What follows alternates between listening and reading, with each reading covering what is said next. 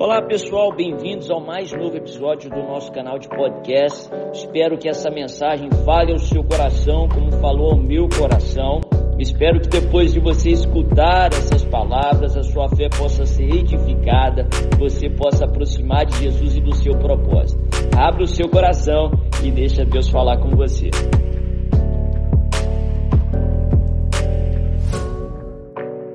Abra a tua Bíblia comigo no livro de Josué, no capítulo 1. Josué, capítulo 1. Mas o capítulo 1 de Josué veio numa hora muito peculiar para Josué, numa hora de transição, de incerteza, no qual Moisés, que era uma referência não só é, espiritual, mas até afetiva para Josué, a Bíblia fala que Josué seguiu Moisés grande parte da sua vida como seu auxiliar, como seu assessor. A Bíblia fala que Moisés, ele conduz o povo ali, libertando ele do Egito, da escravidão, depois por 40 anos no deserto, de uma maneira sobrenatural. Moisés, através de Moisés, Deus realizou grandes milagres, grandes sinais, grandes prodígios. A Bíblia fala que Moisés tinha relacionamento com Deus de uma forma bastante peculiar. A Bíblia fala que ele habitualmente Lá em Êxodo, no capítulo 33, a Bíblia diz que ele costumava tirar a sua tenda para fora do arraial. O arraial é era onde o povo estava, ali, mais de um milhão de pessoas no deserto. E num determinado momento do dia, apesar de todos os seus afazeres, de todas as suas responsabilidades, ele tirava sua tenda para fora do arraial para ter um momento exclusivo com Deus. E a Bíblia fala que ali na tenda do encontro, como ela era chamada, ele falava com Deus, ou Deus falava com ele, como quem fala ao seu amigo. Vinha uma nuvem de glória sobre a tenda do encontro, de tal maneira que todos no arraial percebiam aquele momento quando Moisés ele tinha relacionamento, quando Moisés ele tinha intimidade com Deus. Sim, quando você se relaciona com Deus, quando você está próximo de Deus, quando você tem intimidade com Deus, as pessoas percebem Deus em você. E a Bíblia fala que as pessoas ficavam em pé e vinham aquela nuvem de glória sobre a tenda do encontro. A Bíblia fala que durante esse momento tão peculiar ali, sobre o povo de Israel, a Bíblia traz esse detalhe: que Josué ficava na porta da tenda do encontro, enquanto Moisés se encontrava com Deus lá dentro. A Bíblia fala que quando Moisés saía da tenda do encontro, seu rosto resplandecia, de tal maneira que ele tinha que pôr um véu na sua cara porque as pessoas pudessem conversar com ele. Quando você está cheio do Espírito Santo, o seu rosto resplandece, a glória de Deus resplandece através da sua vida, seja através dos seus hábitos, do seu modo de falar, através da sua conversa. A Bíblia fala que a boca fala aquilo que está cheio, o que? O coração. Mas a Bíblia fala que Moisés morreu. Essa grande figura para Israel e para Josué, ele morreu. A Bíblia fala que chegou a hora que Deus o tomou para si. A Bíblia fala que o povo de Israel lamenta, chora a perda desse grande homem de Deus. Josué chora, lamenta a perda de Moisés durante 30 dias. E logo depois desse alvoroço todo, logo depois dessa estação de lamentação, Josué capítulo 1 começa, e nós vamos ler Josué 1 a partir do verso 1. Se você está comigo, diga aleluia. A Bíblia diz assim: Depois da morte de Moisés, servo do Senhor, disse o Senhor a Josué, filho de Num, auxiliar de Moisés: Meu servo Moisés está morto. Agora, pois, você e todo esse povo Preparem-se para atravessar o rio Jordão e entrar na terra que eu estou para dar aos israelitas. Como prometi a Moisés, todo lugar onde puserem os pés, eu darei a vocês. Seu território se estenderá do deserto ao Líbano e do grande rio Eufrates, toda a terra dos Hititas até o Mar Grande no oeste. Ninguém conseguirá resistir a você todos os dias da sua vida. Assim como eu estive com Moisés, estarei com você. Nunca o deixarei e nunca o abandonarei.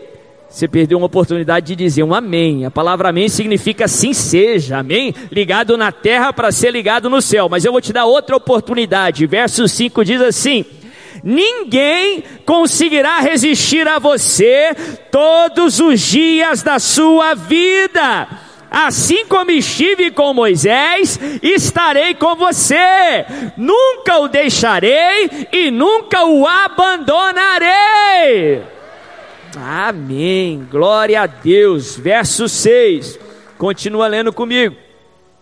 Seja forte e corajoso, porque você conduzirá esse povo para herdar a terra que prometi sob juramento aos seus antepassados. Somente seja forte e muito corajoso. Tenha o cuidado de obedecer a toda a lei que o meu servo Moisés ordenou a você não se desvie dela nem para a direita, nem para a esquerda, para que você seja bem-sucedido por onde quer que andar. Não deixe de falar as palavras deste livro da lei e de meditar nelas de dia e de noite, para que você cumpra fielmente tudo o que nele está escrito. Só então os seus caminhos prosperarão. Quantos querem prosperar? Diga aleluia. Então leia nova, novamente. Só então os seus caminhos prosperarão e você será bem-sucedido. Não fui eu que ordenei a você? Seja forte e corajoso não se apavore, nem desanime, pois o Senhor, o seu Deus, estará com você por onde você andar. Aleluia, que texto tremendo. Num momento de muita incerteza, nós sabemos o final da história, então a tendência é nós é, passarmos despercebidos com toda a dificuldade que Josué estava enfrentando. Ele acabara de, de perder uma referência para ele. Aquele que era como que um porto seguro, uma referência de Deus aqui na terra. Quando Moisés queria falar com Deus, ele vinha falar com Deus através de Moisés. Quando Josué queria ouvir a voz de Deus, quem era o instrumento de Deus era Moisés. Foi Moisés que trouxe a lei, a legislação sobre o povo que era figura ali de uma autoridade natural e espiritual para o povo de Israel e também para Josué. A Bíblia fala que no meio daquele momento de lamentação, depois dos 30 dias, Deus vem até Josué no verso 1 e diz assim: Moisés, meu servo, está morto. Agora, levanta, dispõe-te e prepara o meu povo para entrar na terra que eu prometi sob juramento aos seus antepassados. A lição do dia de hoje que eu queria compartilhar e gastar algum tempo nela nessa noite é a seguinte: siga em frente. Siga em frente. Fala para a pessoa que está do seu lado, siga em frente. Fala para a pessoa que está do outro lado, diz assim: siga em frente. Essa expressão, por mais simples que pareça, é extremamente poderosa. Porque o seguir em frente é, de, é dever de todo cristão. A Bíblia nos ensina que a vida cristã é uma vida ativa, não é uma vida passiva. É uma vida que não é estática, pelo contrário. Nós não servimos a um Deus que chegou num topo no, no passado e parou. Nós não servimos a um Deus que parou no tempo ou parou no passado, pelo contrário. Deus está sempre em movimento. Ele está sempre cumprindo o seu propósito. Ele está sempre se movendo na direção do seu propósito. Se ele está sempre movendo na direção do seu propósito, ele está sempre progredindo. E um dos chamados para a vida cristã é que nós devemos seguir a Cristo. Em várias passagens ali nos evangelhos, Jesus nos ensina que nós devemos segui-lo. Se ele está sempre progredindo, seguir a Cristo implica que nós estaremos sempre em movimento. Implica que a vida cristã é uma vida que está sempre progredindo. Isso não significa ausência de problemas, mas isso significa progresso apesar dos problemas. Lá no Antigo Testamento tem um texto que eu gosto de citar que diz assim: a vereda do justo é como a luz na aurora, é como é, o sol no amanhecer, vai brilhando a cada dia mais, até ser dia perfeito. Dia perfeito é o dia da volta de Jesus. Até lá a sua vida tem que progredir. A vida cristã não pode ser estática. É até bonito quando nós escutamos uma pessoa falar: Ó, oh, eu nunca mudei. Eu sou o mesmo de 10, 20 anos atrás. Mas por mais que seja bonito, e a pessoa quando fala isso quer dizer que não abriu mão dos valores, isso tudo é louvável, isso tudo é importante. Mas isso vai contra o que a palavra de Deus nos ensina, porque a palavra de Deus não nos ensina a ser o mesmo de 10 anos atrás, pelo contrário, a vida cristã é de constante mudança. Se você está seguindo a Cristo hoje, você está diferente do que você estava ontem, e amanhã você estará diferente do que está hoje. A vida cristã é uma vida progressiva. Seguir a Cristo é estar sempre em movimento, é estar sempre progredindo. Quanto mais nos aproximamos de Jesus, quanto mais andamos na vida cristã, mais parecidos com Deus nós nos tornamos e menos parecidos com o mundo. A Bíblia nos ensina que em Jesus nós estamos sendo aperfeiçoados. Por isso que o cristão não pode dizer que ele é o mesmo de 10 anos atrás. E graças a Deus por isso, porque todas as vezes que Jesus encontra com você, a sua vida é transformada. Todas as vezes que a sua vida é transformada em Jesus, ela é melhora. Então hoje você está melhor do que estava há 10 anos e pior do que estará amanhã, em nome de Jesus. Seguir, a Cristo é estar sempre progredindo. É por isso que você não pode temer em dizer que no Senhor o melhor sempre está por vir, em nome de Jesus. Nunca é tarde demais para viver os sonhos do Senhor. Você pode estar na melhor idade e você com toda certeza pode dizer que no Senhor o melhor sempre está por vir. Deus vem até Josué e diz: Moisés, meu servo é morto. Agora siga em frente. Por mais difícil que seja nesse momento de incerteza, por mais que ainda doa em você a perda de Moisés, siga em frente. Seguir em frente é confiar no Senhor, é um exercício de fé. A Bíblia nos ensina, como eu falei, que Deus está sempre trabalhando para cumprir o seu propósito. Em todas as coisas, Romanos 8, 28 nos ensina que Deus trabalha em todas as coisas para o bem daqueles que o amam e que são chamados segundo o seu propósito. Deus está trabalhando em todas as coisas para cumprir o propósito que Ele tem para a sua vida. Isso pode me levar a afirmar que se algo for interferir ou atrapalhar o propósito que ele tem para a sua vida, Deus não vai permitir que aconteça.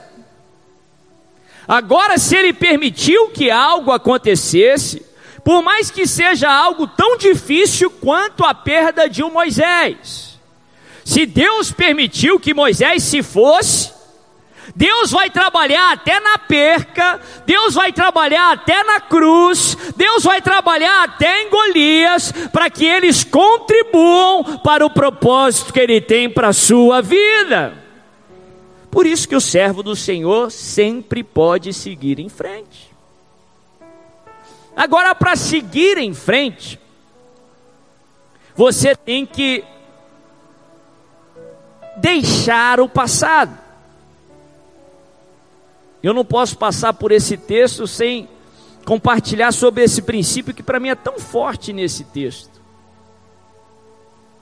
Para seguir em frente, você precisa fechar a porta para o passado.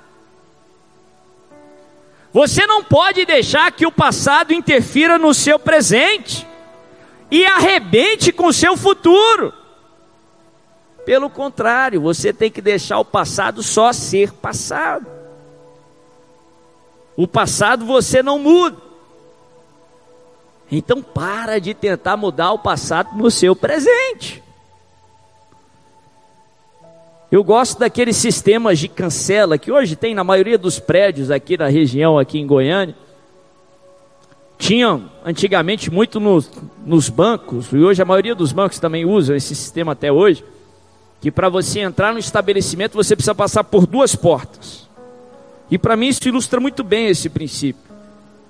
Porque você entra ali naquele, naquela cancela, a porta de trás se fecha, só depois que a porta de trás se fecha, que a porta da frente se abre. Para mim, isso ilustra um princípio bíblico. A porta da frente só vai se abrir se você aprender a fechar a porta para o passado. Tem cristão que vive num passado a vida toda, a vida toda lamentando a perda de Moisés. Por mais que ele foi importante para você, por mais que foi parte significante da sua vida, se Deus permitiu que Moisés se fosse, é porque ele não é necessário para o futuro que Deus tem para você. Se Deus permitiu que o passado acontecesse ou que uma perda acontecesse, é porque ela não vai ser relevante para o seu futuro. Então você precisa fechar a porta para o passado. Para de chorar o leite derramado. Eu já falei aqui, lamentar não é ruim. Tem o tempo de lamentar. O povo de Israel lamentou 30 dias a morte de Moisés. Tem um livro inteiro na Bíblia só sobre lamentação, são as lamentações de Jeremias. Sim, há tempo de lamentar. O errado é você fazer de um tempo, de uma estação de lamentação, um estado permanente. E fazer do seu futuro uma grande lamentação, não. Tem tempo de chorar, sim, mas tem tempo que Deus chega para você e fala: Ó, Moisés morreu, agora enxuga as suas lágrimas, erga a sua cabeça e siga em frente. Fecha a porta para o passado. Interessante que no Antigo Testamento tinha uma determinação, era a lei de Moisés, que o sacerdote não poderia tocar num defunto, não poderia tocar em alguém que já se foi. Se ele tocasse ali no defunto, ele se tornaria impuro. E precisaria ter um trabalho aí para se purificar, se isolar e obedecer uma série de exigências. Isso nos prega uma mensagem, porque a figura do sacerdote lá no Antigo Testamento é uma figura minha e sua. No Novo Testamento, em Jesus, nos tornamos sacerdotes reais. Nós podemos ter conexão direta com Deus. E sacerdote real não pode viver tocando no passado, não pode viver tocando em defunto, senão você não vai seguir em frente. Feche a porta para o passado, em nome de Jesus. Se o passado foi ruim, foi algo que te trouxe dor, Deus não é insensível à sua dor. Teve o tempo de lamentar, a lamentação faz parte da cura. Agora tem tempo também de fechar a porta do passado, para que a porta lá na frente se abra em nome de Jesus. Eu gosto ali da, do exemplo de Samuel em relação a Saul. A Bíblia fala que Saul, primeiro rei de Israel, foi ungido por Samuel e era como que um um discípulo, um filho de Samuel. Porque Saul no início, apesar da sua grande estatura, era uma pessoa extremamente tímida, insegura, e foi Samuel que trabalhou nele, foi Samuel que ensinou, mentoriou, até que ele se tornasse um grande rei, o primeiro rei de Israel. Então Samuel gerou uma grande expectativa para Saul. Só que a Bíblia fala que Saul pisou na bola. Saul desobedeceu a Deus, por mais que Deus tenha lhe dado outra chance, ainda assim ele escolheu o caminho da desobediência. E a Bíblia fala que por isso Deus o rejeitou. A Bíblia fala que Saul lamentou, mas Deus já tinha tomado a sua decisão. E a Bíblia fala que Samuel lamentou e lamentou muito. Samuel chorou. Interessante que a Bíblia fala isso num verso que Samuel lamentava a perda de Saul, porque Saul tomou decisões erradas. No outro verso, Deus vem para Samuel e diz: Por que, que você está chorando por quem eu rejeitei? Para de chorar pelo passado. Sim, você já chorou, pronto, lamentou, agora enxuga as lágrimas. Deus tem mais para você. O melhor de Deus está por vir. É até um clichê aí, o pessoal usa muito esse exemplo aí fora. Mas se o motorista dirigir olhando para o retrovisor, ele vai bater o carro. Então para de dirigir a sua vida olhando para o passado. É por isso que você está batendo o carro, é por isso que você não está saindo do lugar. Num verso depois, Deus vem para Saul, perdão, Deus vem para Samuel e diz: Por que, que você está chorando? Porque rejeitei. Vai lá na casa de Jessé, porque eu escolhi um dos seus filhos para ser o próximo rei de Israel, um homem segundo o meu coração. Quem que Deus estava falando para Samuel? Estava falando de Davi. Davi foi reconhecido por muito tempo o maior rei da história de Israel uma figura, um tipo de Cristo Jesus. Aliás, Jesus veio da descendência de Davi. Se Samuel perdesse tempo chorando por causa de Saul, ele perderia Davi, o melhor de Deus. Isso gera um temor no meu coração. Quantos Davis eu perdi porque eu me apeguei a Saul? Porque eu me apeguei ao passado? E Saul nem se compara com Davi. Davi era muito melhor do que Saul. Não perca o seu tempo chorando por Saul. Não perca o seu tempo sonhando, é, chorando por quem Deus rejeitou. Não perca o seu tempo chorando por aquilo que já se foi, em nome de Jesus. Chorou, enxuga as suas lágrimas e segue em frente. Deus tem Davi para você, Deus tem o melhor para você. O seu futuro será melhor do que o seu passado, em nome de Jesus. Segue em frente, em nome de Jesus.